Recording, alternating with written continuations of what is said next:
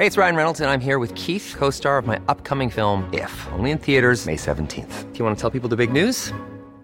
All right, I'll do it. Sign up now and you'll get unlimited for $15 a month in six months of Paramount Plus Essential Plan on us. Mintmobile.com slash switch. Upfront payment of $45 equivalent to $15 per month. Unlimited over 40 gigabytes per month. Face lower speeds. Videos at 480p. Active Mint customers by 531.24 get six months of Paramount Plus Essential Plan. Auto renews after six months. Offer ends May 31st, 2024. Separate Paramount Plus registration required. Terms and conditions apply if rated PG. جنگ جهانی اول در سوم آگوست 1914 با یه شلیک به ولیعهد اتریش و کوچه پس کوچه های سارایوو شروع شد.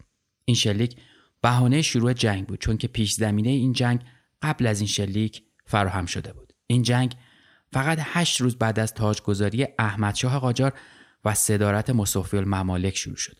از زمان شروع جنگ تا وقوع انقلاب مشروطه تنها هشت سال میگذشت که سه سال از این تاریخ هم صرف درگیری برای تمام کردن داستان به توپ بستن مجلس و استبداد سخیر شده بود. مردم با شکست یه انقلاب مواجه بودن و در آستانه یه جنگ بزرگ دیگه. امیدی برای بهتر شدن اوضاع مملکت نداشتند. در کنار سرخوردگی از انقلاب مشروطه با ورود سربازای روس و عثمانی از شمال و سربازای بریتانیایی از جنوب خشکسالی و قحطی و آنفلانزای اسپانیایی کشور در یک طوفان بلا راهی جز تسلیم شدن نداشت. گرسنگی و بیماری و ناامیدی به تنهایی کافی بود تا مردم ایران علاوه بر تلفات انسانی از تنزل اخلاقی و فرهنگی هم آسیب ببینند. تلفات انسانی که از حداقل 3 میلیون نفر تا 8 میلیون نفر تخمین زده شده که حداقل همین تعداد جون از دست رفته کافیه تا بفهمیم چه فاجعه گریبان ایران رو در طول تاریخ گرفته. پرچم سفید توی پرونده دوم خودش به ایران در هر دو دوره جنگ جهانی می‌پردازه. ما می‌خوایم با کنار هم قرار دادن شخصیت و اتفاقا این پازل هزار تیکه رو کنار هم بچینیم تا به یه تصویر درست از این تیکه از تاریخ کشورمون برسیم. من باور دارم که تاریخ دوباره تکرار میشه اگه از اون درس لازم رو نگرفته باشیم.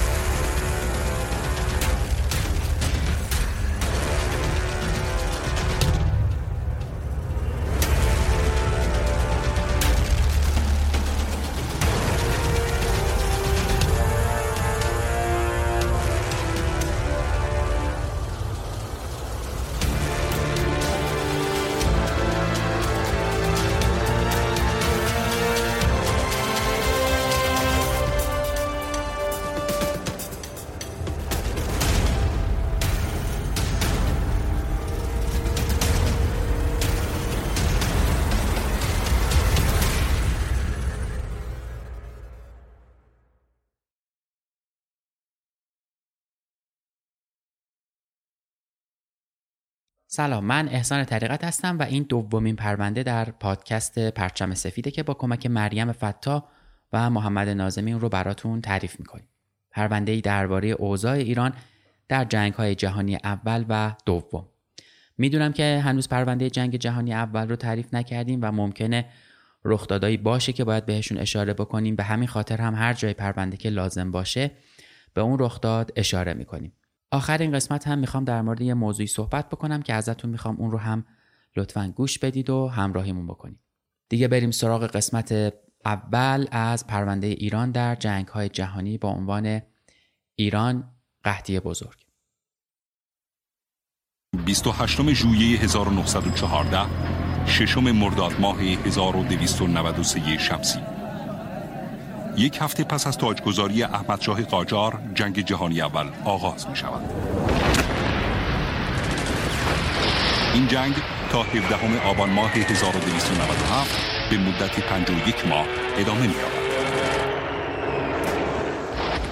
جنگی که یکی از سختترین و ترخترین حوادث تاریخ معاصر ایران را رقم زد. ثمره این جنگ برای مردم ایران تنها قحطی بود و بیماری و گرسنگی این داستان یکی از بزرگترین کشدارهای تاریخ معاصر است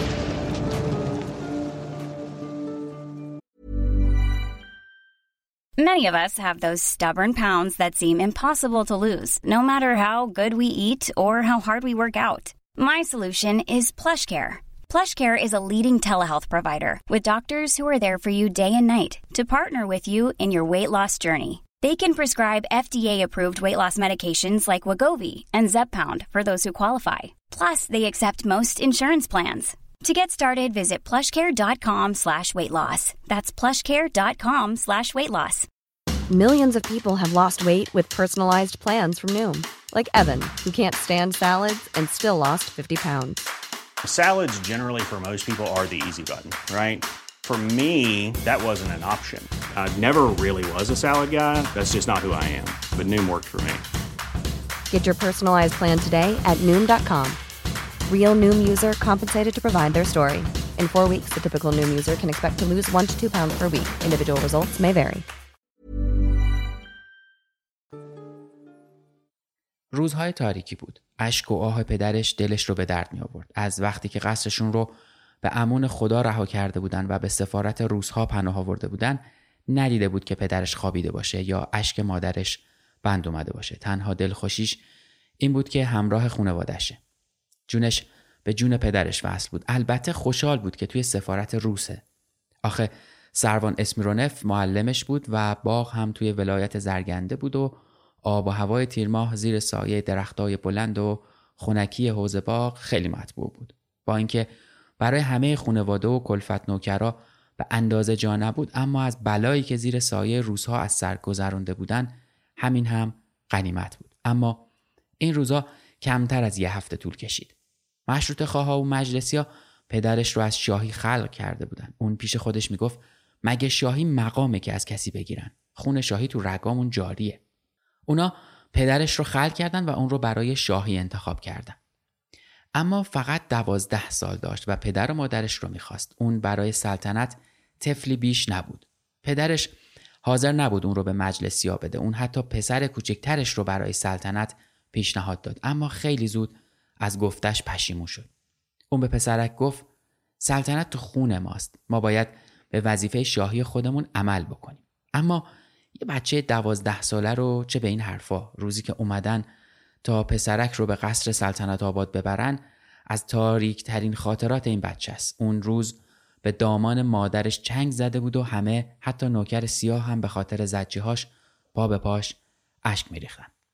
با هر ترفندی که بود سروان اسمیرونوف معلم اون رو سوار درشکه کرد و تا قصر همراهیش کرد. خیلی سخت جلوی اشکاش رو گرفته بود تا جلوی چشم تعظیم کننده ها به پایین سر نخورن. شب و روز به فکر رفتن بود و راه فرار از قصر رو بررسی می‌کرد تا اینکه یک شب با تطمیع یک نوکر ازش خواست که براش یه الاغ پشت حیات پشتی قصر که محل خواب آشپزا بود بذاره اما راپورتش رو به عزدالملک نایب السلطنه داده بودن که سر به زنگاه سوار بر الاغ مچش رو گرفت و نذاش که به خانوادش برسه تا بره روسیه اونا چند روز بعد از راه انزلی به کشور روسها رفتن. پسرک موند و تخت شاهی. این پسر کوچیک این شاه دوازده ساله احمد میرزای قاجار بود. ما اونو به اسم احمد شاه هم می‌شناسیم. شاهی که از شاهی بیزار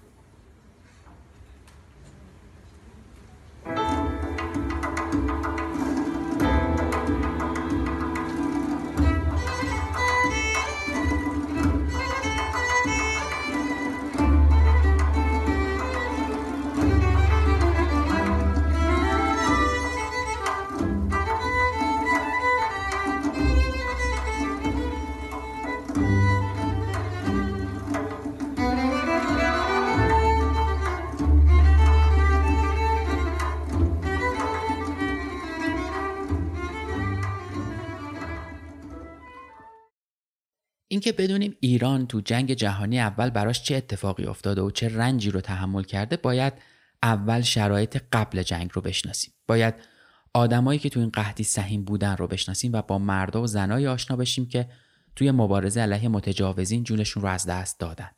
ایران تو 100 سال گذشته یکی از سیاه ترین دورانهای تاریخش رو به چشم دیده سیاهتر از سیاه. تنها اینکه بدونیم چه اتفاقی در 100 سال پیش افتاده کافی نیست. باید بفهمیم ما ایرانیا تو 100 سال پیش چجوری فکر می‌کردیم و الان چجوری فکر می‌کنیم که مبادا دوباره تاریخ تکرار بشه؟ من اسم اون دوران ایران رو می‌ذارم تاریخ مشوش ایران. از همون روزی که شاه مملکت به سفارت روس تو زرگنده پناهنده شد باید به حال ایران خون گریه می‌کردیم. پس با هم بریم به اون دوران و ببینیم که چطور ماجرای ایران در جنگ جهانی اول رو باید از چند سال قبلتر تعریف بکنیم. محمد علی شاه بعد به توپ بستن مجلس و چندین ماه کشمکش با مجلسی و مشروط خواها فهمید که دیگه توی ایران حرفش گوش شنوان نداره و دست زن و بچه رو می‌گیره و با خدم و حشم و کنیز و نوکر به سفارت روزها پناهنده میشه. این اتفاق هفت سال قبل از جنگ جهانی اول میفته. اما من فکر می‌کنم از همین تاریخ و همین اقدام محمد علی شاه سند درد و رنج مردم ایران تو سالهای آینده و در جنگ جهانی اول امضا میشه. اما داستان محمد علی شاه با مجلس چی بوده؟ محمد علی شاه که از زمان مرگ پدرش مزفرالدین شاه مایل به هیچ گونه سازش و مماشاتی با رهبرای نهضت مشروطه نبود عملا روبروی مردم مشروط خواه و نماینده های مجلس قرار می‌گیره محمد علی شاه برخلاف تظاهری که در زمان صدارت عین الدوله به علاقمندی به مشروطه داشت از همون اول سلطنت به مخالفت با مجلس می‌پردازه اون توی مراسم تاجگذاری مجلسی ها رو دعوت نمی‌کنه. وزرای خودش رو هم به مخالفت و بیاعتنایی به مجلس موظف یا تشویق کرده. اساس دار و و عدالتخونه دچار تزلزل شد. با این همه تأسیس انجمنهای ایالتی و ولایتی تو تهران و کل کشور تو سال 1324 قمری تدریجا موجب رفع تزلزل از مجلس میشه و قوقایی که توی دفاع از مشروطه تو تبریز به پا میشه درباریا رو از ادامه مخالفت با مجلس میترسونه. شاه هم به ناچار دست خطی مبنی بر تایید و قبول مشروطیت صادر می‌کنه. بر اساس یه سری کارهایی که انجام میشه مجلس ملوک و توایفی برمیفته مستمری های گذاف و بیقاعده شاهزاده ها و عیون ها هم قطع میشه. مجلس بودجه کل کشور رو اصلاح می‌کنه. بانک ملی به وجود میاد. مستمری های نزدیک های شاه رو محدود می‌کنن. و حتی برای خود شاه هم مستمری متناسب تعیین میشه این کار خشم و مخالفت شاه رو نسبت به مجلس شدیدتر می‌کنه تو اسفند 1286 گروهی با کمین کردن در مسیر حرکت شاه و پرتاب بمب به سمت اتومبیلش موجب تعمیق و تشدید اختلافات میشن. شاه از ترس اتفاقی مشابه خودش رو توی قصرش حبس می‌کنه و بدگمانیش بیشتر میشه. مجلس به جای رفع بدگمانی های شاه با سنگاندازی تو راه دستگیری سوء قصد کننده ها فضا رو مسموم می‌کنه. محمد علی شاه خواهان دستگیری ها میشه. اون با یه دستخط به مجلس از بیعملی اونها تو دستگیری مقصرین از اونها شکایت می‌کنه. تو همچین شرایطی انجامنها به صورت علنی اعضاشون رو مسلح کردن به اونها مشق نظامی می‌دادن که از سمت دیگه فشار بیشتری به شاه وارد کنن. گروهی به سرکردگی دوله توی خونه عزدالملک جمع میشن و خواهان تبعید شش نفر از درباریا از جمله حسین پاشاخان امیر بهادر میشن. حسین پاشاخان ملقب به امیر بهادر از رجال دوره مشروطه و رئیس کشیکخانه یا همون گارد سلطنتی و وزیر دربار و وزیر جنگ مظفرالدین شاه و محمد علی شاه بوده. محمد علی شاه به ناچار با برکناری و تبعید اونها موافقت می‌کنه. اون که مدت زیادی از ترورش نگذشته بود تبعید امیر بهادر یا همون رئیس کشیکخونه رو که مسئول حفظ جون شاه بود حمله بر نقشه ای دیگه برای ترور خودش می‌کنه. چند روز قبل از عزیمت شاه به باغشاه اعلاناتی به دیوارها چسبونده میشه. به این مضمون که به شاه امر شده بوده در تمام مدت جلسات مجلس از شهر خارج نشه. اما روز چهارده خرداد درهای قصر باز میشه. عدهای سرباز با سر صدا بیرون میان و شاه با کالسکش که توی محاصره قزاقها بوده چارنل خارج میشه و به باغشاه خودش میره. این طرز حرکت موجی از نگرانی توی شهر ایجاد می‌کنه و متعاقب اون بازارها تعطیل میشن بازارها هم که می‌دونید اون موقع در واقع بخش مهمی از هدایت کردن اعتراض ها رو داشتن و تعطیل بودن یا باز بودن اونها نشونه های مهمی بوده. محمد علی شاه بعد از استقرار خودش توی باغشاه توی یه نامه به مجلس اظهار می‌کنه که برای استراحت از شهر خارج شده و جای نگرانی نیست مجلس هم تو جواب نامه شدید و لحنی به خروج یهویی شاه اعتراض می‌کنه و میگه که این کار خلاف اراده ملت و تهدید آزادی و امنیت کشوره. از همون موقع اعضای مسلح انجمنا به مجلس میرن و توی مجلس و مسجد سپه سالار سنگر می‌گیرن. محمد علی شاه عزدالملک رو همراه یه عده دیگه از رجال به باغشاه احضار می‌کنه و وقت خروج جلال الدوله، علاء الدوله و سردار منصور رو بازداشت می‌کنن و دستور تبعید اونها صادر میشه.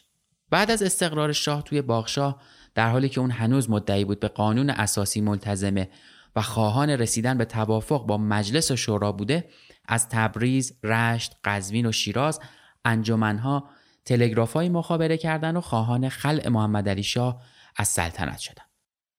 شاه هم 18 خرداد در پیامی مکتوب به مجلس اعلام می‌کنه که آزادی ملت رو محترم میشمره و برای حفظ نظم و امنیت بعضی از مفسدین رو گرفتار کرده و بعضی های دیگر رو دستگیر می‌کنه تو بازار هم جار زدن که هر کسی دکونش رو ببنده اون رو قارت می‌کنن تو 21 خرداد شاه از مجلس می‌خواد که 11 نفر رو تبعید بکنه. قانون مطبوعات رو جاری بکنن و حمل اسلحه ممنوع بشه. اما مجلس به شاه جواب میده که تبعید اشخاص قبل از محاکمه و اثبات جرم خلاف قانون اساسیه. منع حمل اسلحه هم بعد از برقراری امنیت اشکالی نداره ولی با بقیه مطالبات شاه موافقت می‌کنه. مجلس تبعید اشخاص رو بدون محاکمه خلاف قانون اساسی اعلام می‌کنه. این در حالیه که چند روز قبل از این شاه رو برای تبعید اطرافیانش بدون محاکمه هم تحت فشار گذاشته بودن. راه های توافق هرچه بیشتر داشت مسدود می‌شد. انجمنهای مسلح اطراف مجلس رو گرفته بودن و شاه رو به خل از سلطنت تهدید می‌کردن. تبریز و شیراز مدعی شدند که اردوی نظامی رو آزنم تهران می‌کنن تا شاه رو عزل کنند محمد علی شاه تو تهران حکومت نظامی اعلام می‌کنه و قزاقها مردم مسلح رو خل سلاح می‌کنن. شاه تهدید کرد که اگه انجمنها اطراف مجلس رو تخلیه نکنن مجلس رو به توپ میبنده. نماینده های مجلس از انجمنها خواستن از اطراف مجلس پراکنده بشن. حدود 180 انجمن خیلی ناگهانی به تحسن خودشون تو مدرسه سپه سالار خاتمه دادن و متفرق شدن. 25 خرداد چهار اراده توپ از میدون توپخونه به باغشاه منتقل میشه. خبرنگار تایمز همون روز گزارش میده که هزار نفر نیروی مسلح ملی اطراف مجلس جمع شدن و اعلانات هیجانآمیز منتشر و رفتار شاه رو تقبیح و تکذیب می‌کنن. روز 31 خرداد قزاقا تو گرفتن اسلحه از مردم جدیت بیشتری به خرج میدن اول تیر شاه وزرا رو به مجلس میفرسته و خواهان تسلیم اشخاصی میشه که متهم به ایجاد هرج و مرج بودن. اما مجلس وزرا رو به باد حمله می‌گیره و می‌خواد که استعفا بدن و شد آنچه که نباید می‌شد. روز دوم تیر قزاقها به فرماندهی کلونل لیاخوف مجلس و مدرسه سپه سالار رو محاصره می‌کنند. تو این روز اعضای انجمنا که تو مسجد سپه سالار و خونه زلال سلطان سنگر گرفته بودن به دستور آیت الله سید عبدالله بهبهانی به سمت نیروی قزاق تیراندازی می‌کنن و تعدادی از اونها رو می‌کشن. در مراحل اول قزاقا تیر هوایی یا مشقی شلیک می‌کنن. اونها اجازه تیراندازی اوایلش نداشتن. قزاقا چند توپ باروتی بدون گلوله شلیک می‌کنن. اما انجمنا تیراندازی رو شدت میدن و به سمت قزاقا بمب هم پرتاب می‌کنن و باز هم اونها رو می‌کشن و سرباز از اونها می‌گیرن. سرانجام به قزاقا دستور شلیک داده میشه. اونا با توپ به خونه زلال سلطان که مقر اصلی انجمن آذربایجان بود حمله می‌کنن و مجاهدین رو فراری میدن. به سرعت اوضاع به نفع اردوی محمد علی شاه تغییر می‌کنه. اعضای انجمنها و نمایندگان مجلس فرار می‌کنن و قزاقا مجلس و مسجد سپهسالار رو تصرف می‌کنن. این درگیری که ظهر فروکش کرد 300 کشته و 500 زخمی به جا گذاشت. عده زیادی هم دستگیر رو به باغشاه اعزام میشن. از جمله آیت الله طباطبایی و آیت الله بهبهانی دستگیر میشن. اما بعد از رسیدن به باغشاه محمد علی شاه موقعیت مناسبی رو برای اونها فراهم می‌کنه. عده دیگه از وکلای مجلس از جمله تقیزاده به سفارت انگلیس پناهنده میشن و عده هم مثل میرزا ابراهیم آقا وکیل تبریزی به قتل می‌رسند و بعضی هم مثل میرزا جهانگیرخان شیرازی مدیر روزنامه معروف سور اسرافی و ملک المتکلمین واعظ معروف مشروط خواه گرفتار میشن و به دستور شاه تو باغ شاه به قتل می‌رسن حادثه دوم تیر باعث انحلال مجلس اول و به هم ریختن اوضاع تهران میشه ولی قیام تو تبریز، گیلان، اصفهان، مشهد و نقاط دیگه اتفاق میفته. با این همه استبداد صغیر دوام چندانی نداشت و در کمتر از یک سال عمر حکومت محمد علی شاه قاجار به پایان می‌رسه. روز 25 تیر 1288 تهران به تصرف مخالفای محمد علی شاه در میاد و در پی این اتفاق شاه به اتفاق اعضای خانواده و صدها قزاق مسلح به باغ سفارت روسیه تو زرگرنه پناهنده میشن و شورای 22 نفره ای که بعدها تشکیل شد محمد علی شاه رو از سلطنت خلع می‌کنه.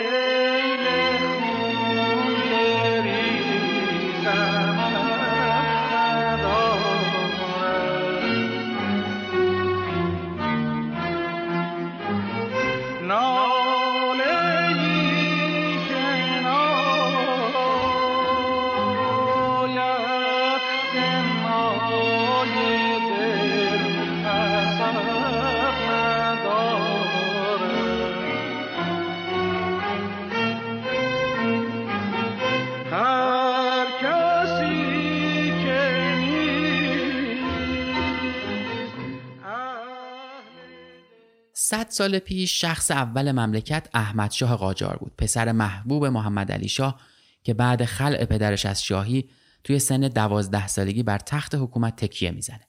نوجوانی که از شمایل و چشمانش یک بیتفاوتی رو میشه حس کرد. وقتی پدرش محمد علی شاه بعد از به توپ بستن مجلس و داستانهای بعدش به سفارت روسیه پناهنده میشه به خاطر علاقه زیادش به احمد شاه حاضر نبوده که اون رو به مجلس تحویل بده تا به عنوان شاه به کاخ سلطنت آباد بره.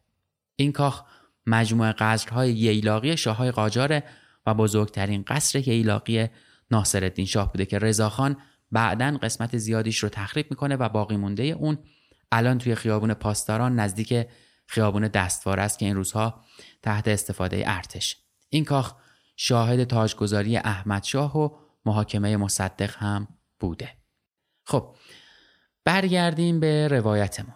خلاصه به ضرب و زور رجال مملکت و نامه نماینده های مجلس احمد شاه تحویل سران ایل قاجار داده میشه تا برای ادامه سلطنت آماده بشه.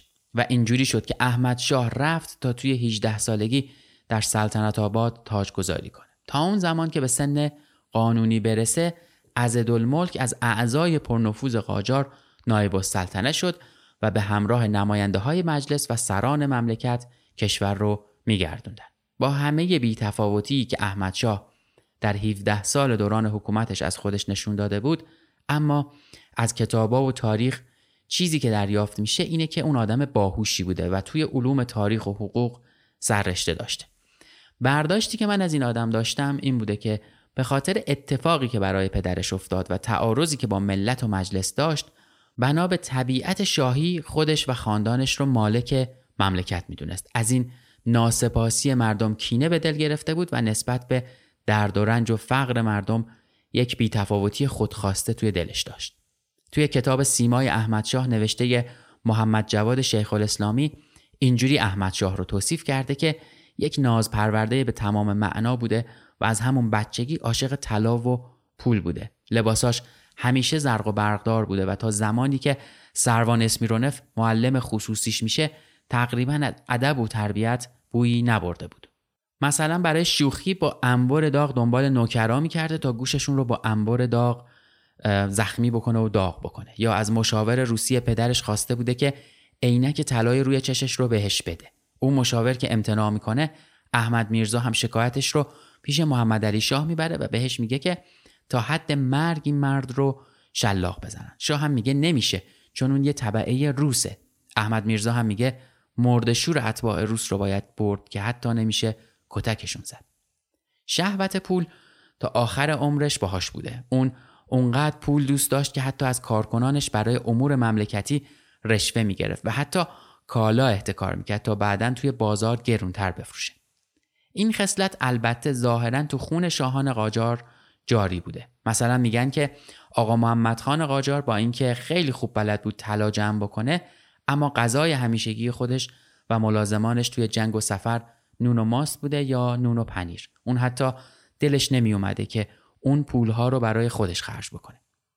اون مثل یه محتکر گندما رو انبار می‌کرده. مردم هم اسم احمد علاف و احمد بقال رو بهش داده بودن. یا مثلا توی ایران رسم بود که هر وقت یک شخص مهم مخصوصا شاهان از یه شهر عبور می‌کردن براشون تاق نصرت راه اندازی می‌کردن و توی یه مکان به رسم ادب با سینی زر و سکه به استقبالش می‌رفتن. اما این یه رسم تشریفاتی بوده و بعد لمس طلاها توسط شاه شاه اونها رو به صاحبش پس می‌داده. اما توی یکی از همین سفرهای احمد شاه به همدان اون وقتی وارد چادری که براش برپا کرده بودن میشه با سینی های طلا مواجه میشه و مثل گداها چشمش برق می‌زنه و پولها رو با ترمه زیرش جمع می‌کنه و دستور میده تا همه اونها رو بذارن توی اتومبیلش انگلیسی ها از این خصلت احمد شاه آگاه بودن و با پرداخت مقرری ماهانه 15 هزار تومن که 100 سال پیش پول خیلی زیادی بوده ازش می‌خوان که وسوق الدوله رو به عنوان نخست وزیر انتخاب بکنه. اهمیت وسوق الدوله و نقشش توی قرارداد 19 19 رو کمی جلوتر تعریف می‌کنیم. فقط همین رو بگم که قرارداد 19 19 که وسوق الدوله باعث امضا شد تمام امور کشوری و لشکری رو به مستشارای انگلیسی میسپره. شاه قلبا از قصد انگلیسی ها خبر داشت که چرا وسوق الدوله رو برای نخست وزیری می‌خوان ولی شهوت پول و بیتفاوتی نسبت به حال مردم ایران و بیزاری از سلطنت باعث میشه که چشمش رو روی قرارداد 19 19 ببنده همونطور که توی داستان اول این قسمت گفتم احمد شاه توی دوره ولیعهدیش تحت آموزش یک معلم روسی به اسم سروان اسمیرونف بوده. بعد از اینکه احمد میرزا لقب احمد شاه رو می‌گیره دم و دستگاه قصر و درباریا عذر این معلم روس رو می‌خوان چون که به اون به دیده گماشته و جاسوس روزها نگاه می‌کردن. احمد علی سپر که به مورخ و دوله معروفه از سیاستمدارای دوران قاجار و پهلویه که سه سال قبل از انقلاب اسلامی از دنیا میره. اما اون بیشتر به خاطر کتابای تاریخی که نوشته شناخته شده است. معروف در این کتاب اون اسمش ایران در جنگ بزرگه. این کتاب از معدود منابع دست اول درباره ایران توی جنگ جهانی اوله و این کتاب چند سال بعد از جنگ جهانی دوم نوشته میشه و تو سال 1336 برای اولین بار چاپ میشه. از مهمترین کارهایی که سپهر برای ایران کرده میشه به تلاشهاش در ملی شدن شیلات ایران و بنیانگذاری بانک صنعت و معدن که همون سازمان برنامه و بودجه امروزی اشاره بکنم. اون توی کتاب ایران در جنگ بزرگ درباره معلم روسی احمد شاه اینجوری میگه. افراد یه بار مبدل به تفرید شد به حدی که مجاهدان در حضور شاه جوان چپاق میکشیدن و حتی پیش چشم اون لخت می‌شدن و در حوز بزرگ قصر گلستان آبتنی می‌کردن حکیم الملک از همون لحظه که وظایف خودش رو تحویل گرفت دست به اصلاح این وضع نامطلوب زد اون اطرافیان فاسد شاه را از دربار بیرون کرد و سپس دستور داد تا از ورود مجاهدان بیتربیت به قصر گلستان جلوگیری بشه از اولین اقدامای اساسی حکیم الملک اخراج معلم روسی شاه سروان اسمیرونف بود که سران نظام جدید اون رو به حق عامل و گماشته مخفی سفارت روس در دربار ایران می‌دانستند. بعد از اینکه عذر معلم روسی شاه خواسته شد یه هیئت از معلما به همراه چند شاگرد از فرزندای اشراف زاده ها تشکیل شد تا در کنار احمد شاهی باشند که توی دوران ولیعهدی اونجور که باید آموزش ندیده بود.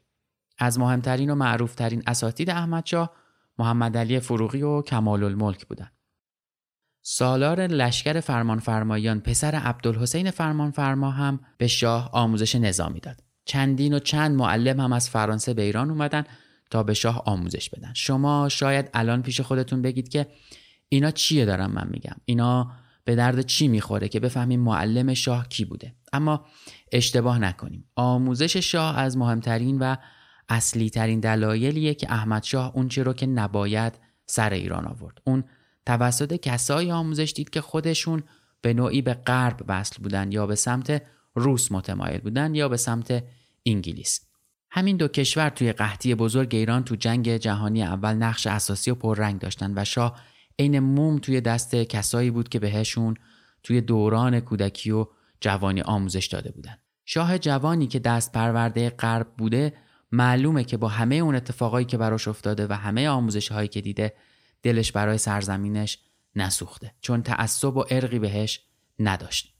شاهی که مقام ها و مناسب رو به مزایده میذاشت و برای امضای یک قرارداد و یک دستور پول می‌گرفت مورخ دوله سپر باز توی کتاب ایران در جنگ بزرگ درباره زمان تاجگذاری احمد شاه اینجوری نوشته که تابستان تهران در ماه ژوئیه 1914 زودتر از موعد نیشهای خود را نشان می‌داد. هوای شهر سنگینی می نمود و بادهای گرمی که از بیابان اطراف میوزید نفسها را در سینه تنگ می کرد. گویی دیوارهای گلی از خشکی فریاد الاتش برآوردند. روی درختان از گرد و خاک پوشیده شده و سگهای ولگرد از تشنگی در کوچه و خیابان سرگردان بودند. مردم مایدار به طرف کوههای شمالی تهران و نقاط مختلف شمیران روی آورده بودند. سفارتخانه ها در باغهای ییلاقی خود مستقر و موکب ملوکانه به نیاوران تبدیل مکان یافته بود. هر سه قصر صاحب قرانیه و سلطنت آباد و گلستان برای واقعی بزرگی آماده می شدند. جشن تاجگذاری شاه جوان در پیش بود.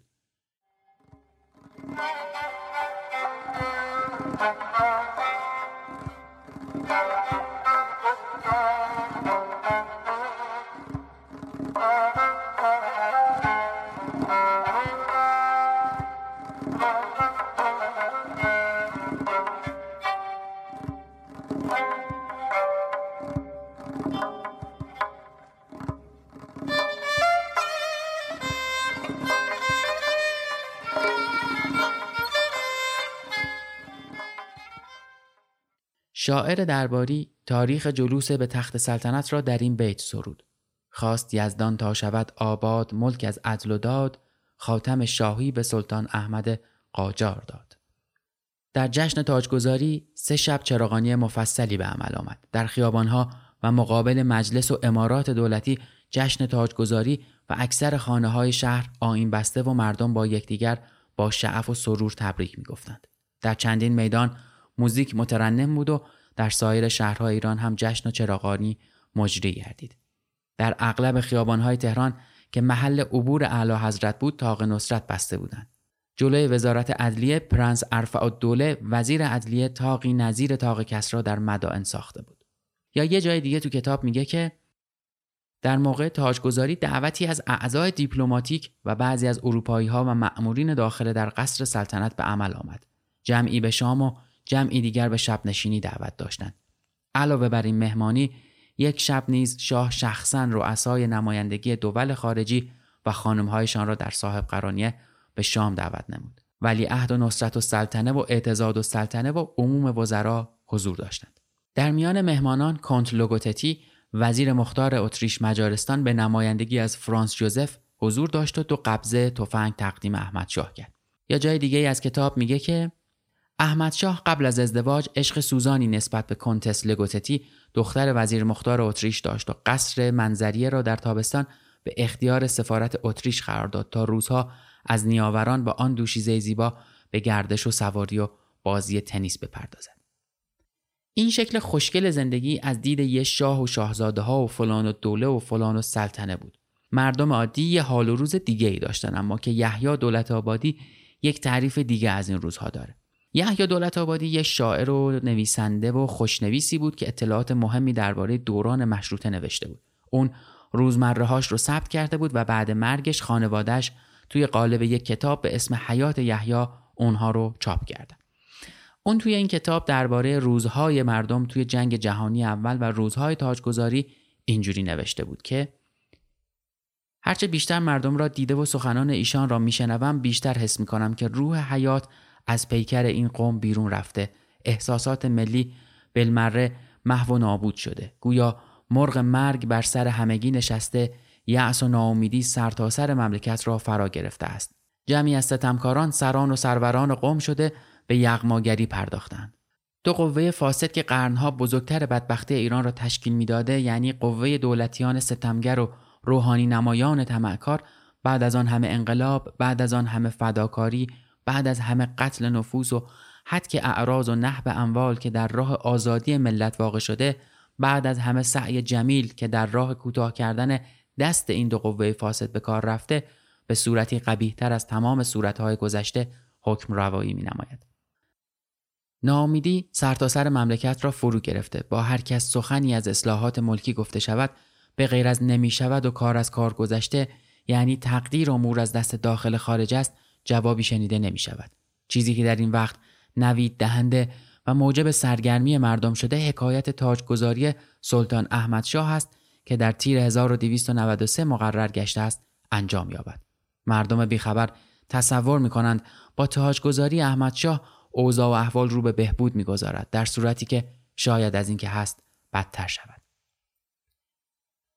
هشت روز بعد از تاجگذاری احمد شاه اولین گلوله جنگ جهانی اول شلیک میشه و مردم شاید به خواب هم نمی‌دیدند که چند وقت بعدش به همراه جنگ سه شبه ترسناک قحطی، آنفلانزای اسپانیایی و وبا اونها رو به ورطه مرگ و ترس و ناامیدی و آدمخواری بکشونه. نمی‌خوام زیاد وارد این که چرا جنگ جهانی اول شروع شد بشم که خودش ماجرای پرونده هستش که در آینده انشالله به شرط حیات اون رو هم تعریف خواهیم کرد. کتاب توپ های ماه اوت خیلی جالب و مفید. البته دلایل اون رو توضیح میده. من تمرکزم رو تو این قسمت روی ایران و مردمش می‌ذارم. اما باید بدونیم که با اعلان جنگ اتریش علیه سربستان جنگ تو سال 1914 شروع میشه و در یازدهمین ساعت از یازدهمین روز از یازدهمین ماه سال 1918 بعد چهار سال جنگ تموم میشه و معاهده ورسای امضا میشه و با این معاهده مقدمات جنگ جهانی دوم برای بیست و چند سال بعد فراهم میشه. حکومت ایران که اون موقع همه به اسم پرشیا میشناختنش از همون اول اعلام بیطرفی می‌کنه. اما همه ما می‌دونیم برای کشوری با موقعیت سیاسی و اقتصادی و از همه شاید مهمتر جغرافیایی مثل ایران این اعلان بیطرفی بیشتر یک شوخی بوده. ایران هیچ بازدارندگی نظامیگی نداشته که کسی برای این اعلان بیطرفی تر خورد بکنه. از همون اول معلوم بود که ایران از سمت کشورهای درگیر جنگ مورد تهاجم قرار می‌گیره. دولت عثمانی و روسیه از غرب و شمال و دولت انگلیس از جنوب ایران اون رو مورد تهاجم قرار میدن. سر پرسی سایکس یک دیپلمات انگلیسی تو ایران بود که سالها توی ایران زندگی کرد و انواع کنسولگری های بریتانیا رو توی جنوب و سیستان و کرمان و خراسان راه اندازی کرد. اون توی سرکوب نهضت جنوب ایران نقش پررنگی داشت و بعد از جنگ جهانی اول به انگلستان برگشت. اون یک کتاب به اسم تاریخ پرشیا نوشته که توش درباره نحوه مملکتداری ایران اینجوری نوشته. هیچ حکومتی برای الزامات و فداکاری هایی که جنگ جهانی تحمیل می کرد ناآماده تر از پرشیا نبود. هیچ حکومتی چنین ناتوانی در محافظت از مرزها و اتباعش نشان نداد. پرشیا صدای چکمه مردان مسلح را در بسیاری از استانهایش شنید و از عجز مطلق دولتش در محافظت از بیطرفی که از آن داد سخن می‌داد به شدت عذاب می‌کشید. توی 17 سالی که احمد شاه حکومت کرد ایران شاهد جنگ جهانی اول انقلاب اکتبر روسیه آنفلانزای اسپانیایی که یک پندمی بود که از کرونا کشنده تره و شیوع وبا و به طبع همه اینها بدبختی ها آشوب داخلی و قحطی بود خب بریم سراغ موضوعاتی که مرتبط میشه به ماجراهای اون موقع و از قرارداد 1907 تا قرارداد 1919 رو یه مروری بکنیم.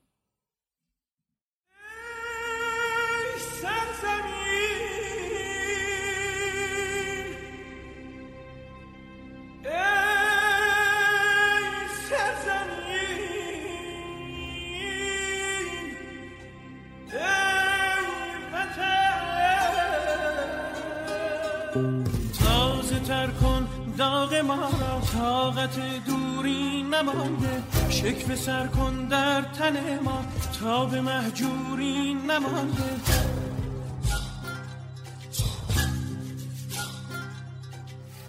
گشاید شور و شیون از جگرها سرنوشت سیاسی احمد شاه رو می‌خوایم بررسی بکنیم و اون رو نمی‌تونیم از قرارداد 1919 یا همون 1919 تفکیک بکنیم. اما برای اینکه بدونیم قرارداد 19 19 چی بوده و برای چی بوده که باید به دوازده سال قبلش و قرارداد 1907 نگاهی بندازیم این بخش رو گذاشتیم که یک مروری بکنیم به این ماجرا. این دو قرارداد یک توطعه بزرگ علیه استقلال ایران بوده و رسما ایران رو مستعمره روسیه و انگلستان کرده. کشور عین توپ بین دو دولت پاسکاری شد و همین زمینه قحطی بزرگ رو برای ایران فراهم کرد. کفه نفوذ و قدرت توی اوایل قرن بیستم در ایران بیشتر به سمت روسها بود تا انگلیس ها. خود انگلیس ها هم به این اتفاق واقف بودند که اگه به طوری با روس‌ها سر ایران به توافق نرسن نفوذ به روی ایران رو دیر یا زود از دست خواهند داد. سر اسپرینگ رایس که وزیر مختار انگلیس توی ایران بود طی یک نامه به دوستش نوشته که موقعی که توفق دولتی بر دولت دیگر به اندازه توفق روزها بر ما در ایران آشکار باشد پوشاندن مطالب به هیچ وجه صلاح نیست و حقیقت قضیه را باید صریح و بیپرده اعتراف کرد. می‌دانم که این سراحت لحجه من باب میل مطبوعات بریتانیا نیست و چه بسا که برخلاف میل اولیای وزارت خارجه کشورم باشد. ولی ذکر حقایق همیشه بهتر و مطمئنتر است. ببینید انتظامات پایتخت ایران را نیرویی که فرماندهی آن به عهده افسران روسی است حفظ می کنند. سربازانی که از آشوب و بلوا در تهران جلوگیری می کنند همهشان با اسلحه های روسی که امپراتور روسیه در اختیار ایران گذاشته است مجهزند. سیاستمداران کشور همگی با رأی و ثواب دید روسیه کار می کنند. احتیاجات مالی کشور اجالتا به کمک وامی که روزها دادن تامین شده است و قله ای که برای تغذیه مردم گرسنه پایتخت لازم است از جاده که روزها کشیده اند به تهران حمل می شود. در مقابل این همه اقدامات و اعمال روزها ما هیچ کاری انجام نداده و فقط و فقط ناظر فعالیت های حریف بوده ایم و با این همه انتظار داریم که نفوذ ما در ایران با نفوذ روسیه برابری کند. اما در مورد اینکه چرا روزها اقدام به تصرف کامل ایران نمی کنند وزیر مختار بریتانیا در تهران یعنی سر سسیل اسپرینگ رایس اینطوری میگه روسیه همه ایران را می‌خواهد و نه قسمتی از آن را. هدف آنها رسیدن به آبهای گرم خلیج فارس و اقیانوس هند است و از این جهت در دست داشتن یک سر گذرگاه موقعی که سر دیگرش در دست ماست نفعی به حالشان ندارد. روسیه در حال حاضر عجله ای برای این کار نشان نمی‌دهد و دلیلش واضح است تا موقعی که ایجاد راه های سوق‌الجیشی که قرار است به وسیله آنها در ایران ساخته شود به حد کافی پیشرفت نکرده است لشکرکشی به ایران از نظر مالی ابدا به صلاحشان نیست. اما موقعی که جاده تبریز تهران ساخته شد قوای روز شش روزه می توانند به پایتخت برسند و مشهد و تبریز را هم هر وقت که دلشان خواست می توانند اشغال کنند. سوال اساسی به واقع این است که آیا روزها همکنون مایل به تصرف ایران هستند یا خیر؟ احتمالا خیر چون می‌دانند که وارد شدن قوای آنها به ایران همان و اشغال شدن بندرهای جنوبی این کشور از طرف ما همان. لذا فکر می کنم که بهترین سیاست روسیه در حال حاضر همین باشد که زمینه را به تدریج برای اجرای نقشه های آتی خود آماده کند. ایران را هرچه بیشتر به سوی پراکندگی و از همپاشیدگی سوق دهد و از پیشرفت کارها و استقرار نظم در این کشور جلوگیری کند. سپس موقعی که فرصت مطلوب به چنگ آمد و انگلستان سرش در جای گرم شد با یک خیز ناگهانی سرتاسر سر خاک ایران را تصرف کند و به هدف و آرزوی دیرینه خود جامعه عمل بپوشاند.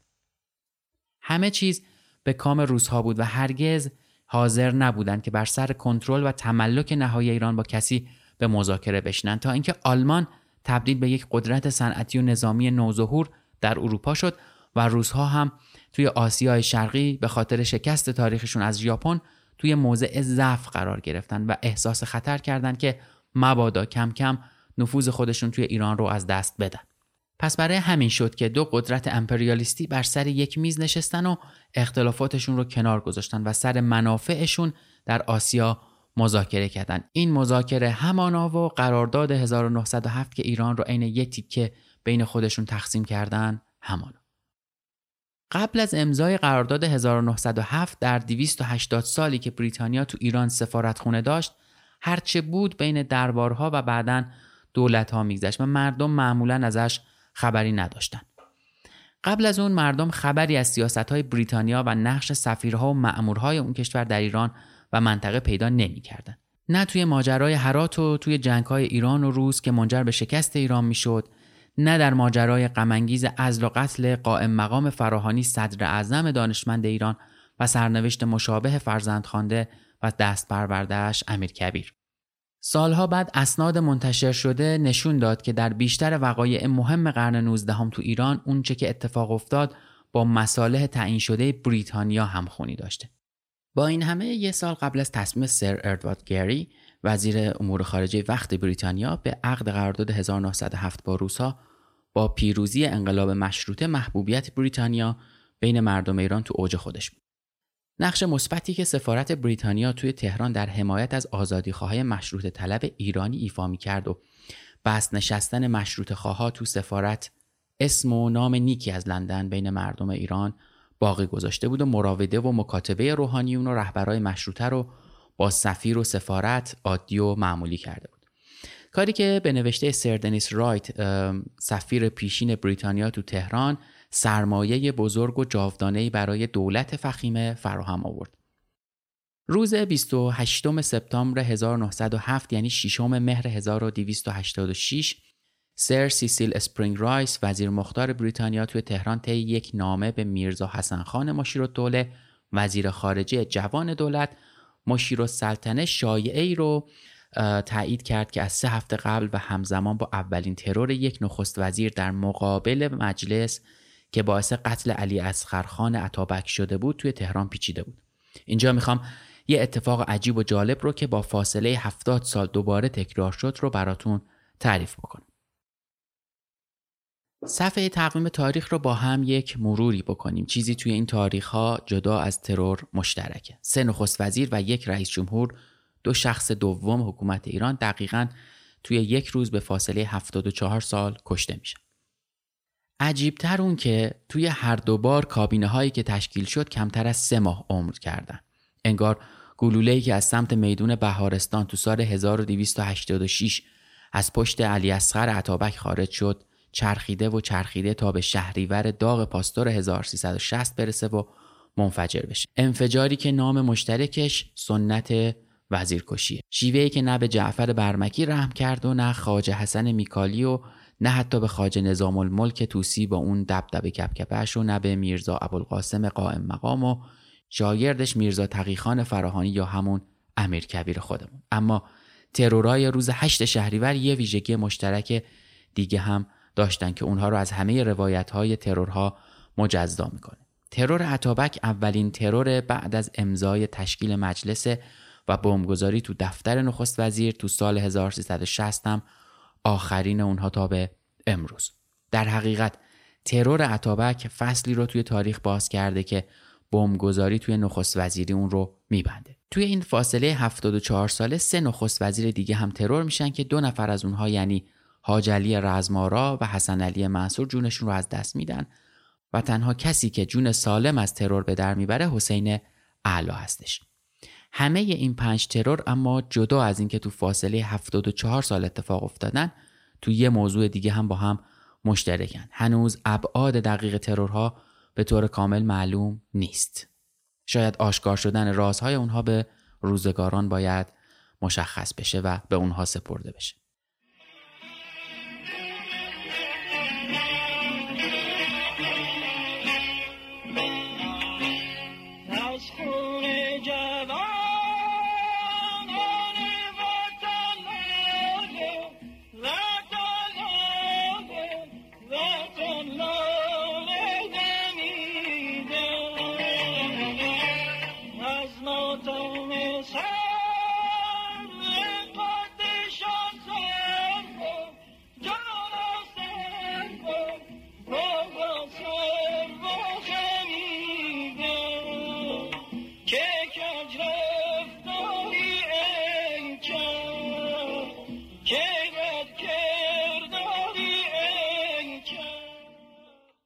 اما عطابک ملقب به امین و سلطان کی بود؟ اون یکی از مهمترین سیاستمدارای ایرانه که خیلی از ما نمیشناسیمش. ساعتی از هشتم شهریور 1286 باقی نمونده بود و مجلس تازه داشت تعطیل می‌شد که صدای تیری از سمت در ورودی بهارستان به گوش رسید. چند دقیقه قبلش آقا سید عبدالله بهبهانی به همراه امین و سلطان صدر اعظم به سمت در مجلس رفته بودن و کسی نمی‌دونست این تیر برای چی در رفته. اما خبر سریعتر از اونچه که فکرش رو می‌کردن رسید. مردی ناشناس اتابک رو زده بود.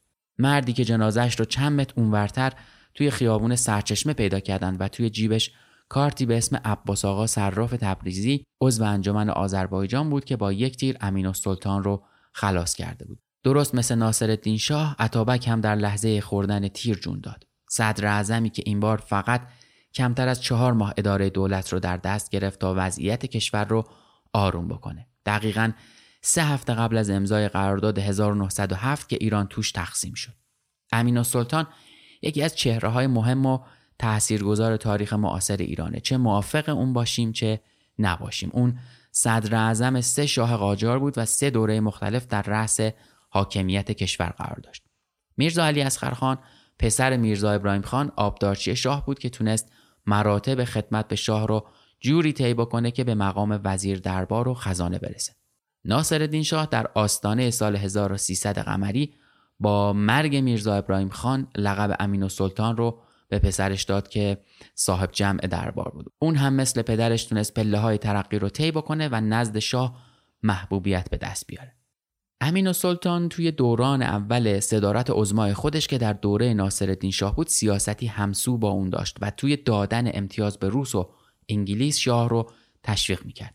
و امتیازایی مثل رویترز و شیلات که به روس و انگلیس داده شد تا هزینه های سفر ناصرالدین شاه به فرنگ رو فراهم بکنه هم با دلالی اون هماهنگ شد. کاری که ما ایرانیا خوب بلدش شدیم. دلالی. خیلی جاها عطابک رو انگلوفیل می‌دونن و خیلی ها اون رو عاملی بر انحطاط دولت می‌دونستند که آخر هم به خاطر همین روند دولت داریش سرش رو به باد داد. عطابک بعد از ترور ناصرالدین شاه با وجود خدمتی که به مظفرالدین شاه کرده بود عزل شد و به قم تبعید شد. اون یک بار دیگه تو سال 1280 صدر اعظم یا همون نخست وزیر شد. دوره‌ای که شاه با خزانه خالی قصد داشت مثل پدرش به فرنگ بره. حاصل این دوره هم امضای قرارداد دارسی بود که اونم خودش داستانیه. اما تو سال 1283 یه بار دیگه مظفرالدین شاه عطابک رو عزل کرد و این بار عین دوله رو صدر اعظم کرد. عطابک این بار منتظر نموند تا تبعیدش بکنن. راه ژاپن و چین و بعد اروپا رو در پیش گرفت و تا دوازده فروردین 1286 که توسط محمد علی شاه احضار شد به ایران برنگشت.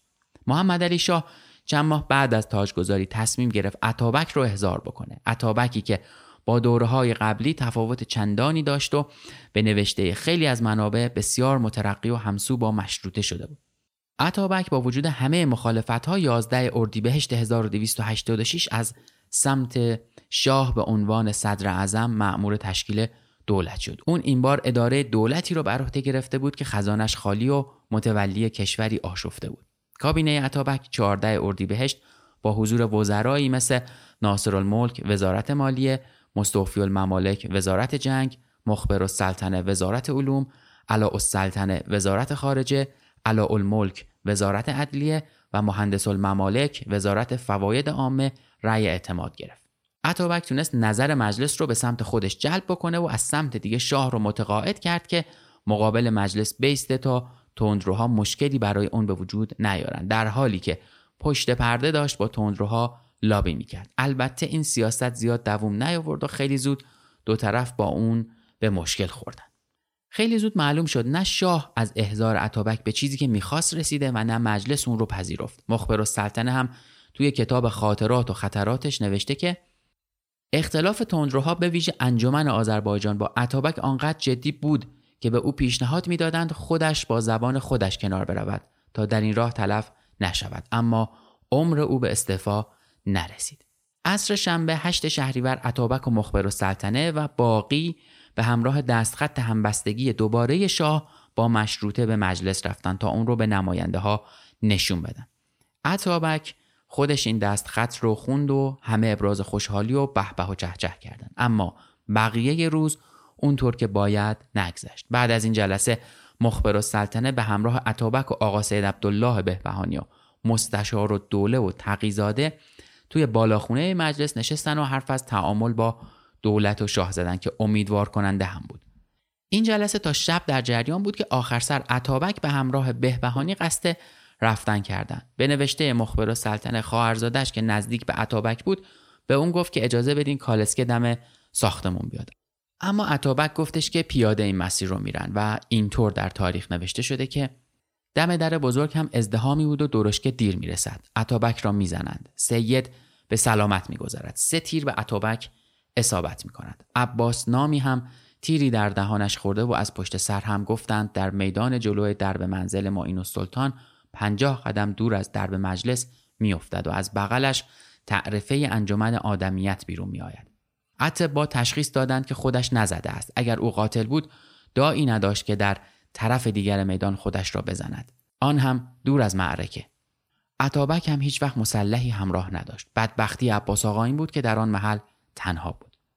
مخبر و سلطنه توی گزارش ایران تصریح کرد که این قتلی بوده که به نظر می‌رسه شاه از اون خبر داشته و خودشون رو هماهنگ کرده بوده.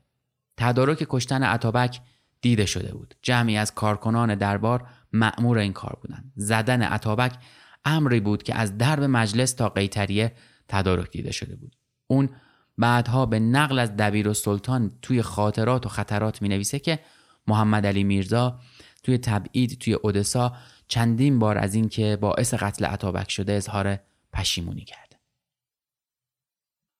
عزیز و سلطان که خیلی به ماجرا نزدیک بود ترور عطابک رو اینجوری روایت می‌کنه.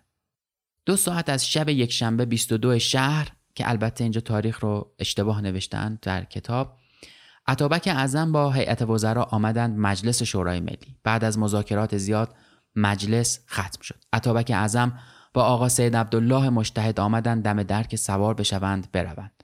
عطابک اعظم جلوی آقا سید عبدالله از قراری که می‌گویند ایستاده پول به فقیر بدهد که یک مرتبه صدای تپانچه بلند شد. جمعیت زیادی در مجلس ایستاده بودند. تمام متفرق شدند. به مجرد صدا کردن تپانچه امین و سلطان افتاد و سید عبدالله فرار کرد.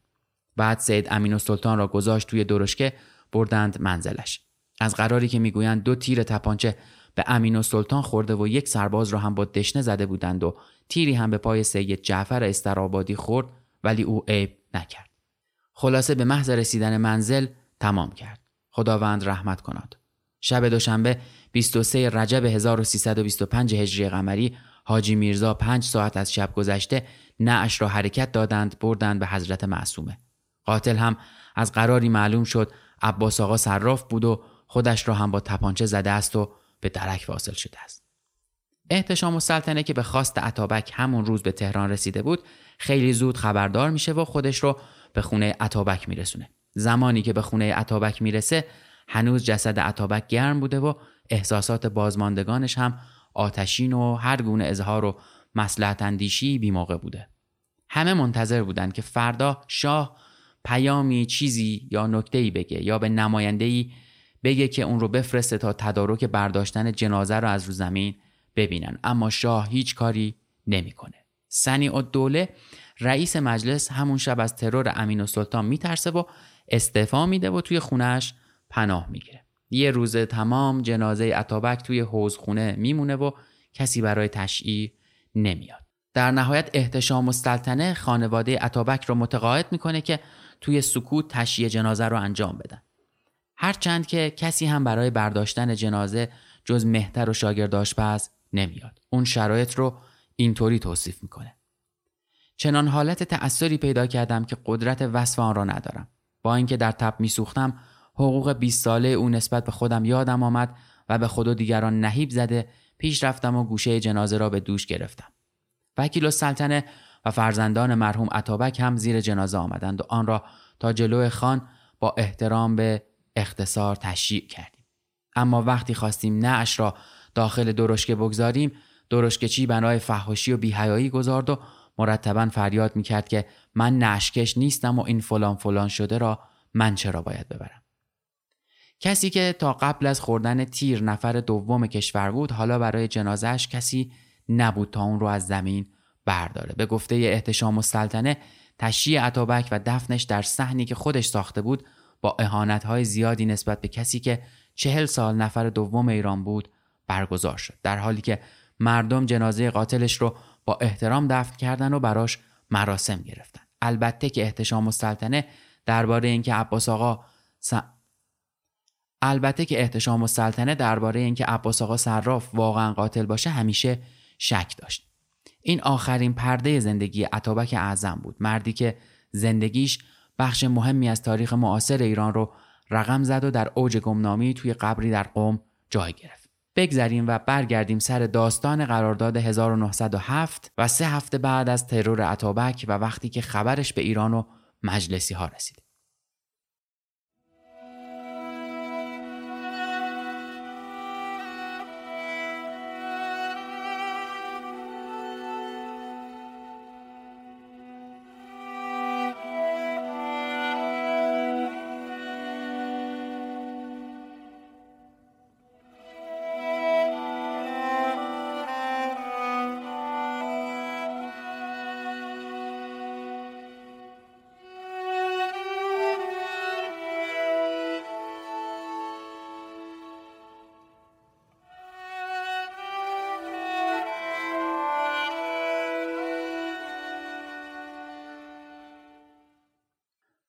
توی تاریخ و خاطرات مکتوب رجال اون زمان اومده که دولت سست و لرزان ماشیر و سلطنه اول سعی کرد تا بلکه نامه سفارت بریتانیا و اصولا قرارداد بین دو کشور رو از مردم پنهان بکنه و توی اون آشوبی که بین مجلس و محمد علی شاه درگیری شدیدی وجود داشت آتیش بیار معرکه نباشه اما نه توی تهران و نه توی لندن آزادی ساکت نموندن در حالی که جواب مشیرالدوله مؤدبانه بود به نظر خیلی از مشروطه‌خواهان سست و شل‌شلکی شده بودن.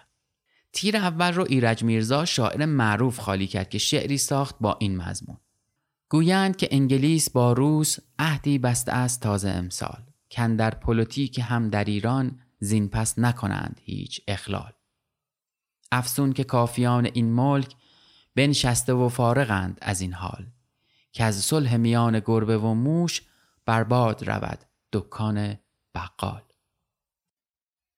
اشاره ایرج میرزا به توجیهی که سر سسیل اسپرینگ رایس توی نامه به دولت ایران آورده و واقعا هم توی مقدمه قرارداد ذکر شده که از آنجایی که دولتین بریتانیای کبیر و روسیه متحد شدند که تمامیت استقلال ایران را محترم شمرده و زینف در استقرار صلح و امنیت در بعضی از ایالات متصله به همسایه سرحد روسیه از طرفی و مجاور به سرحدات افغانستان و بلوچستان که تو اون زمان منظم به خاک بریتانیا بودند از طرف دیگر می باشند و نظر به اینکه می‌خواهند از هر گونه موجبات اختلال و کشمکش که ممکن است در منافع طرفین در ایالات مذکور ایران بروز نمایند اجتناب کند واقعا دولت بریتانیا با این مقدمه به ریش ملت و دولت ایران داشته میخندیده. اما اصل اونچه که یک خون رو در رگ نمایندگان اولین دوره مجلس ایران و مردم تازه به مشروطه و قانون و مجلس رسیده به جوش آورد سه ماده بعدی قرارداد بود که مقرر کرده بود خاک ایران به سه منطقه تقسیم بشه. شمال ایران تا حدود قزوین منطقه نفوذ روسیه باشه و بریتانیا با هر نوع امتیازخواهی روزها در اون منطقه مخالفتی نکنه و خودش هم هیچ امتیازی در اونجا نخواد. و در مقابل روزها همین حق رو در مورد منطقه جنوبی برای بریتانیا به رسمیت بشناسند و در ضمن برای اینکه مبادا موجب اختلاف بینشون بشه بین این دو منطقه هم بخشی رو بیطرف اعلام کردن. ملک و شعرهای بهار هم در این باره قصیده ای ساخته که از مشهورترین اشعارشه و توی اینستاگرام پرچم سفید می‌تونید اونجا ببینیدش و به زودی اونجا خواهیم گذاشتش. همین تمایلات و نطخهای مهیج نماینده های اولین مجلس شورای ملی هم بود که وزیر مختار بریتانیا رو به فکر انداخت و به نوشته جواد شیخ الاسلامی زنگ رو به صدا در آورد و به سراحت هرچه تمامتر هم به وزیر خارجه مثل سر ادوارد گری هشدار داد که من هرگز آن حرف عاقلانه شما را از یاد نبردم که ارزش هر قرارداد بستگی کامل به غرض و نیت باطنی مجریانش دارد. در مورد قراردادی که با روس‌ها بسته اید آنها ممکن است عین آن شیوه‌ای را که در اجرای قرارداد سابقشان با ژاپن بر سر کره به کار بردند اینجا هم به کار آورند و تمام مقاصد دیرین خود را در مورد ایران زیر پوشش این پیمان عملی سازند. توی نامه دیگه ای سر سیسیل اسپرینگ رایس وزیر مختار بریتانیا به مقام بالاتر از خودش یعنی وزیر خارجه نوشته که احتمال می رود که قرارداد موجب تولید احساسات خسمانه خیلی شدیدی علیه انگلیسی ها بشود. شاید به مراتب شدیدتر از احساساتی که ضد روسیه در اینجا وجود دارد زیرا ایرانیان روسیه را متهم به پنهان کردن سیاست خود با تظاهر به دوستی می کند. البته ناگفته نمونه که توی این مذاکرات 1907 بحث فقط بر سر خاک ایران نبوده. انگلیس ها برای تحریک اشتهای روس ها تنگه بوسفور و استانبول و تنگه داردانل رو به روسها بذل و بخشش می‌کردن. با امضای قرارداد 1907 روسها عملا خاک ایران رو زمینه خاک روس دونستن و مثل یک مستعمره توی امور منطقه تحت نفوذشون باهاش رفتار می‌کردن. همون پاییز سال 1907 هم توی مجلس ایران و هم توی پارلمان بریتانیا سر این قرارداد کار به جنگ و دعوا کشید با این تفاوت که توی ایران شرایط داخلی روز به روز رو به وخامت رفت و کار شاه و مجلس به نقطه جوش یعنی همون به توپ بستن مجلس نزدیک شد. بخشی از مشروط خواه از ترس اینکه با رنجش انگلیس ها بدون پشت و پناه بمونن چاره رو توی مماشات دیدن اما گروه دیگه اصلا قائل به سکوت نبودن. در صورت جلسات مجلس اومده که سید حسن تقیزاده با اشاره به قراردادی که بدون خبر دادن به ایران بین دولت‌های روس و انگلیس امضا شده گفته سکوت وزارت خارجه شگفتآور است. تو گویی دولت بلژیک و دولت مکزیک قراردادی بست و خاک پرو را به دو منطقه نفوذ خود تقسیم کردند. در حالی که خوشبختانه ایران کشوری است مشروطه. البته خود شخصیت تقیزاده یکی از مرموزترین و ناشناخته ترین سیاستمدارای تاریخ ایرانه که صحبت درباره خود اون نفر یه قسمت می‌تونه زمان ببره. بعد از مجلس وزارت خارجه قرارداد رو خواست و نماینده ای مسلحت اندیش هم اون رو خوند و گفتن که دو دولت برای تجارت خود قراردادی بستن که برای ما تعهد آور نیست یعنی مالکشی و تمام. وسوق دوله که توسط انگلیس ها تطمیع شده بود گفت معنای قرارداد اینه که انگلیس توی شمال و روسیه توی جنوب امتیاز نگیرند و همینجا بود که تقیزاده چندمین نطق بزرگ و تاریخی خودش رو ایراد کرد و با لباس روحانی تأسف برد بر دولتی که نمی‌تونه منافع کشور رو حفظ بکنه. هرچند همین آدم چند سال بعد لباس روحانیت رو از تنش درآورد و به سفارت انگلیس پناه برد و به خارج سفر کرد و کت شلوار و کروات پوشید و زن آلمانی گرفت و مواضعش رو عوض کرد. کلا شخصیت مورد مطالعه ای داره این سید حسن تقیزاده که از حوصله حداقل این قسمت ما خارجه. همین صحبت ها بین مجلسی ها بود که مردم رو با خبر کرد. توی ایران و بریتانیا همون جور که ادوارد براون قرارداد 1907 رو به تقسیم لهستان تشبیه کرده بود و رومن رولان هم توی کتاب یادداشت‌های جنگ خودش ضمن اشاره به اتحاد فرانسه و انگلیس با روسیه مستبد اشاره هم به این قرارداد می‌کنه. اما اون ور دنیا یکی از نماینده های مجلس بریتانیا مستر لینچ نطخی می‌کنه و میگه که بلفرض که قرارداد روزی از برای ما نتیجه خوب داشته باشد. سزاوار نبود با ملتی که حق تربیت و تمدن برگردن بشر دارد چنین رفتاری بکنیم. تا در روزگار سختیش دست یاری به سوی ما دراز کند و ما از یک طرف هزاران ایرانی را در سفارت بپذیریم و از طرفی تیشه به ریشه استقلالش بزنیم. اما نتیجه من اینه که پارلمان بریتانیا از اینکه سلطه کامل بر خاک ایران را از دست داده بود از عمل کرده دولتش به شدت ناراضی بود. نه چیز دیگه. از همه اون چیزهایی که گفتیم پیداست که حاصل همه نطقها و نوشته ها همونطوری که تقیزاده سال بعد که به سفارت انگلیس پناه برده و جون به سلامت برده در نامه به مارلین کاردار سفارت نشون میده که ایرانی ها باز هم گلایه دارن و اونجور که خودش باز نوشته هرگز این گله ها رو رها نکرده اما انقلاب سوسیالیستی وقتی در خاک روسیه اتفاق میفته مسکو از همه امتیازات خودش در ایران چشمپوشی می‌کنه. اما از اون طرف در انگلیس داستان فرق می‌کرده و اصلا قصد نداشتن از منفعتشون در ایران به راحتی بگذرن. مخصوصا اینکه چند سال بعد اولین چاه نفته توی ایران و جنوبش کشف میشه و اونها با به دست آوردن دل مردم ایران آسونتر به مقصودشون می‌رسیدن. و این کار و این پنهانکاری میشه شعار سالهای اونها و به همین شیوه سالهای سال عمل می‌کنن و این میشه در واقع همون شعاری که در 1919 و در موقعیت بعدی هم تا اوج اختلافات با دولت مصدق انگلیس بارها و بارها در ایران اون رو انجامش میده و اجرایش می‌کنه. اما از اون طرف برگردیم به انقلاب سوسیالیستی. روسیه تزاری هیچ وقت از موقعیتی که با قرارداد 1907 به دست آورده بود دل نکن تا زمانی که انقلاب سوسیالیستی به رهبری لنین کاری کرد که مخبر و سلطنه دولتمرد و ادیب توی کتابش خاطرات و خطرات از اون اینجوری نوشت که تناب از دو سو به گردن ایران افتاده بود. انقلاب کبیر باعث شد یک طرف تناب رها شود. تلاش ما هم توی پرچم سفید و به خصوص در این پرونده که پرونده ایران در جنگ های جهانیه اینه که به ایران نه فقط از زاویه ظلمی که بهش روا شده نگاه بکنه بلکه به این نگاه کنیم که چرا این اتفاق برای ما افتاده و مردم نقششون تو این قحطی چی بوده. تاریخ به ما ثابت کرده که دائم در حال تکرار شدنه فقط آرایش و صورتش فرق می‌کنه.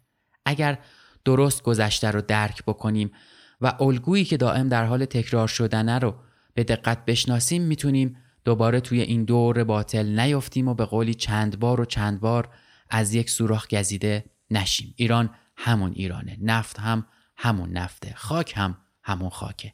ایران از نظر ژئوپلیتیک همیشه جای مهم و حساسیه و استعمار هنوز توی دنیای مدرن در جریانه فقط شکلش عوض شده. تیم پرچم سفید می‌دونه که همیشه مخالفانی هستند که زاویه دید ما رو مورد انتقاد قرار بدن. ما هم نمیگیم که حرفای ما تمام و کمال درسته. ما هم خطا ممکنه بکنیم اما ما یک هدف داریم. اون هم آگاهی بخشیدن و یک زاویه دید جدید باز کردن. طوری که توی ذهن شنونده دائما یک صفحه سوال جدید ایجاد بکنیم که خودش بره جستجو بکنه بگرده و پیش خودش بگه آها پس اینجوری هم میشه فکر کرد و اینطوری شده که به اینجا رسیده.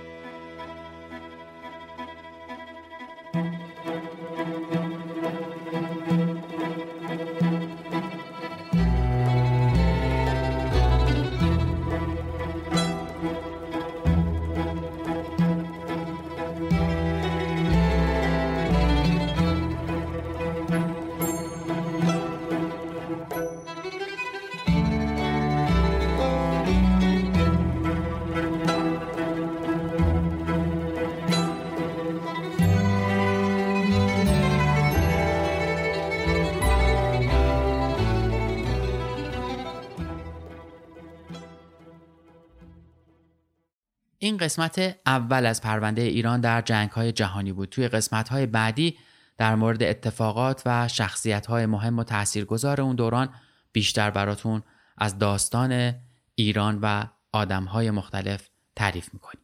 خیلی ممنون که این قسمت رو گوش دادید. امیدوارم که طولانی شدن این قسمت رو بر ما ببخشید. به هر حال ما خیلی سعی کردیم توی این یکی دو ماهی که فرصت داشتیم از تموم شدن پرونده جنگ جهانی دوم و تک قسمت هایی که بعدش داشتیم پرونده جدیدی رو پیدا بکنیم و دیدیم که می‌تونیم به در واقع ایران در همون دوران ها برسیم و ماجراها رو تعریف بکنیم. و موضوعی که اول این قسمت گفتم می‌خوام راجبش صحبت بکنم در واقع برمیگرده به حمایت شما شنونده های عزیز از پادکست پرچم سفید و در واقع می‌خوام از طرف همه پادکست سازها از شما خواهش بکنم که از ما حمایت بکنید. این حمایت دو وجه در واقع مادی و معنوی داره. در بخش معنویش خواهش می‌کنیم که افراد بیشتری رو با پادکست آشنا بکنید. برای اونها اپ های پادگیر رو نصب بکنید و حتی پادکست مورد علاقتون و چیزی که به مخاطبتون ممکنه کمک بکنه رو براش نصب بکنید و subscribe بکنید و بذارید که بشنوه. یک قسمت رو حتی با هم بشنوید. و این فرهنگ شنیده شدن پادکست رو بیشتر توسعه بدیم و بیشتر کمک بکنیم که آدم های متفاوتی با پادکست آشنا بشن. در بخش حمایت های مالی هم می‌دونید حتما و احتمالا تا الان متوجه شدید که تولید محتوای دست اول و محتوایی که خیلی از پادکست های ما از جمله پرچم سفید دارن اون کار رو انجام میدن بسیار کار زمانگیر و کار تیمی و کار حساسیه. مطالب بسیار زیادی باید خونده بشه. مستندهای بسیاری باید دیده بشن. و به هر حال از یک کار تیمی زمان زیادی رو می‌بره. و این زمان ما محدوده و باید از کارهای دیگهمون هم حتی بعضی اوقات بزنیم. و این حمایت های مالی شما باعث میشه که ما درگیر گرفتن اسپانسر برای پادکست هامون نشیم و با کمک مادی شما هر چقدر هم کم حتی هزار تومن حتی پنج هزار تومن بتونیم جبران اون در واقع زمانی که گذاشته میشه و از کارهای دیگهمون ممکنه بزنیم رو به این شکل داشته باشیم. می‌خوام ازتون خواهش بکنم که از صفحه ما در سایت هامی باش با عنوان هامی باش white flag podcast که در توضیحات همین پادکست هم هست دیدن بکنید به اونجا مراجعه بکنید و هر چقدر که در توانتون هست این حمایت رو داشته باشید. ولی خواهشان فرهنگ حمایت کردن از پادکست ها و کلا محتواهای دست اول رو داشته باشیم تا تولید کننده های محتوا هم با تیب خاطر بیشتری بتونن این کار رو انجام بدن. خیلی ممنونم از شما و امیدوارم که در قسمت های بعدی پرونده ایران در جنگ جهانی دوم و اول باز هم شنونده این پرونده باشید پادکست پرچم سفید پادکستی درباره یکی از سیاهترین اتفاقایی که در تاریخ بشر رخ داده و میلیون ها کشته آواره و زخمی به جا گذاشته موضوعی به نام جنگ Planning for your next trip? Elevate your travel style with Quince. Quince has all the jet-setting essentials you'll want for your next getaway, like European linen, premium luggage options, buttery soft Italian leather bags, and so much more. And is all priced at 50 to 80% less than similar brands. Plus, Quince only works with factories that use safe and ethical manufacturing practices. Pack your bags with high-quality essentials you'll be wearing for vacations to come with Quince. Go to quince.com/pack for free shipping and 365-day returns.